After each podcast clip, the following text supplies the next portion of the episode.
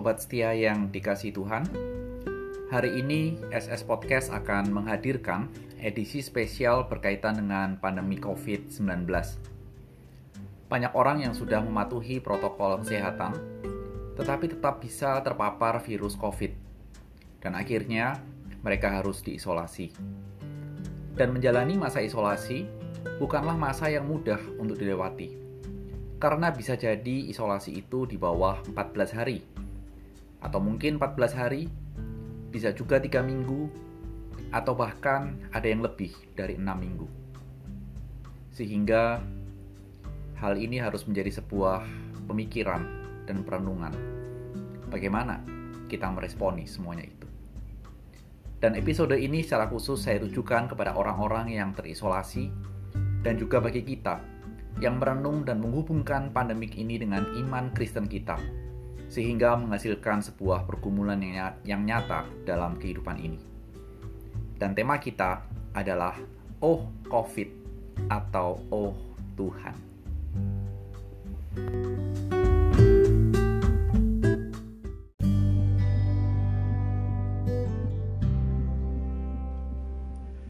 Mari kita mulai dengan doa.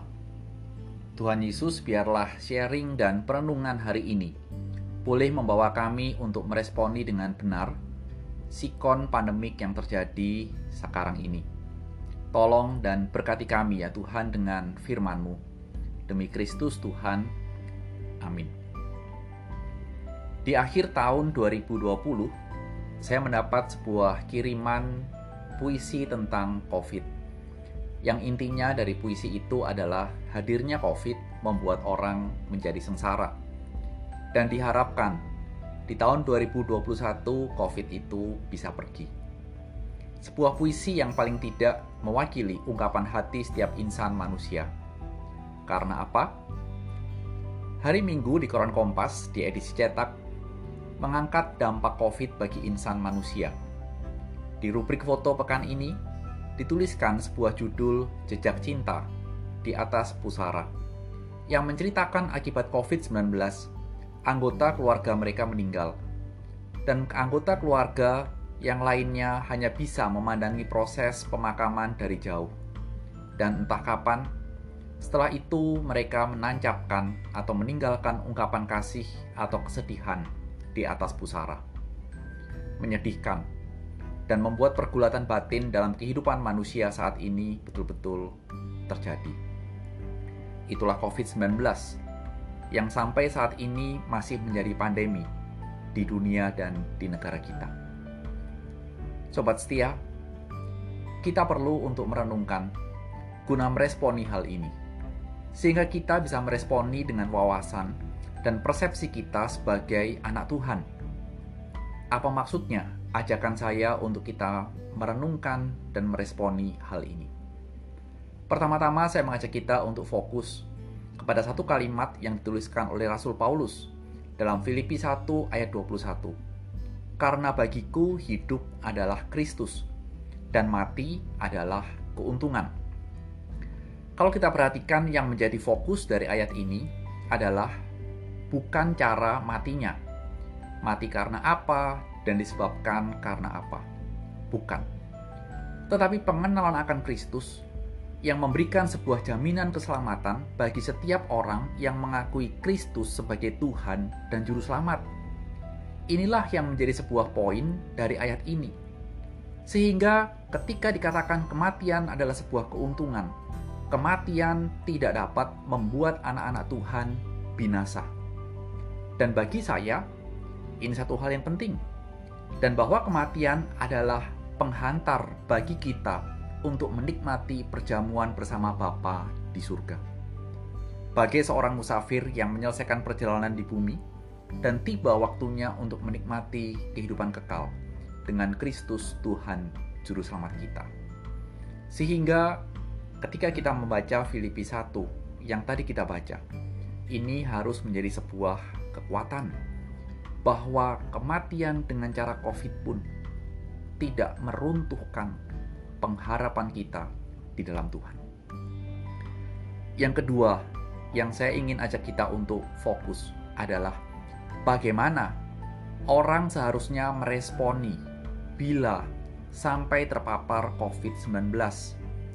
Harus melewati masa sendiri, waktu sendirian, tidak boleh dekat dengan orang lain, dan lain sebagainya.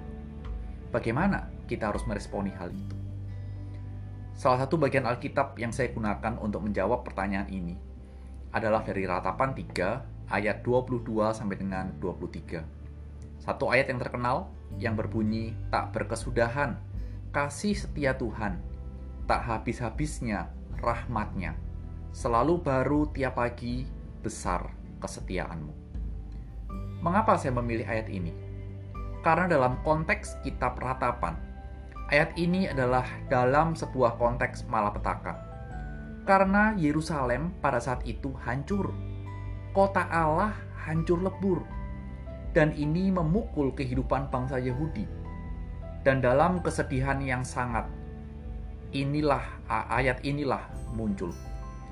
Dan bila kita coba menarik dalam kehidupan kita, bisalah kita bisakah kita mengatakan bahwa tak pernah habis kesetiaan Tuhan kepada kita dalam masa pandemi Covid? Pasti. Kalau kita bertanya seperti itu, jawabannya adalah pasti. Tuhan pasti setia. Sehingga paling tidak, mari kita melihat di mana kalau kita bertanya kesetiaan Tuhan? Kesetiaan Tuhan yang pertama-tama adalah terwujud dalam pemeliharaannya terhadap ciptaannya. Bersyukur kalau virus COVID menyerang manusia dan hancur dengan cuci tangan dengan menggunakan sabun selama 20 detik. Itulah satu hal yang kita bisa melihat kesetiaan Tuhan yang menjadi ucapan syukur kita. Karena apa? Coba bayangkan, bagaimana kalau COVID-19 tidak menyerang manusia, tapi menyerang sumber kebutuhan pokok manusia. Misalnya, virus itu menyebar di air atau makanan pokok manusia. Kalimat ini muncul dari seorang mentor atau dosen saya waktu saya di seminari. Bukankah itu boleh dikatakan akan menjadi sebuah kerumitan dan bahasa saya saat ini adalah kiamat dalam beberapa hari saja.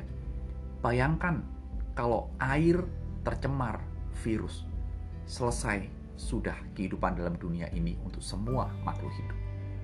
Inilah kesetiaan Tuhan yang bisa dikatakan selalu baru setiap pagi untuk kita. Sobat setia yang kedua, ketika dikatakan selalu baru tiap pagi, terbukti bahwa Tuhan memberikan kepada kita kekuatan untuk kita melewati hari demi hari. Apa buktinya? Tuhan masih memberikan nafas kehidupan kepada kita. Sehingga kita harus merenungkan bagaimana kita harus menghidupi hal ini. Bagaimana saya harus menjalani momen-momen saat-saat seperti ini saya baru menegur keras seorang teman yang terpisah hampir 10 bulan dengan keluarganya. Namun sering kali, dia melewati hidupnya yang boleh dikatakan hampir 300 hari sendirian. Dia sibuk memikirkan bagaimana menjalani kehidupan setelah ini. Bagaimana keluarganya akan memulai pekerjaan apa, dan seterusnya. Tidak salah bila dia memikirkan hal itu. Tapi satu hal yang saya rasa, hidupnya selalu mengandalkan kekuatannya, logikanya, kepintarannya, relasi bisnisnya, dan lain sebagainya. Tak pernah terucap, terungkap dia berserah kepada Tuhan, mencari apa yang Tuhan mau untuk dia kerjakan, dan seterusnya. Sampai saya bilang dalam bahasa Jawa, karepmulah aturan uripmu itu, dan gak usah cari Tuhan. Saya mengatakan, terserah, atur saja hidupmu sendiri dan tidak perlu, tidak usah mencari Tuhan. Sobat setia, hadirnya COVID, tanda kutip sukses, menghentikan banyak hal dalam dunia yang bergerak semakin cepat dan cepat dan cepat. Manusia berpacu mengikuti kecepatan yang terjadi dalam dunia sehingga tidak mau tertinggal. Dan mungkin kebanyakan orang jadi lupa adanya Tuhan dalam semua aktivitas kita dan Tuhan melihat itu. Dan mungkin dalam menjalankan seluruh aktivitas kita tidak beda dengan dengan teman saya yang saya tegur selalu mengandalkan kekuatan dirinya sendiri.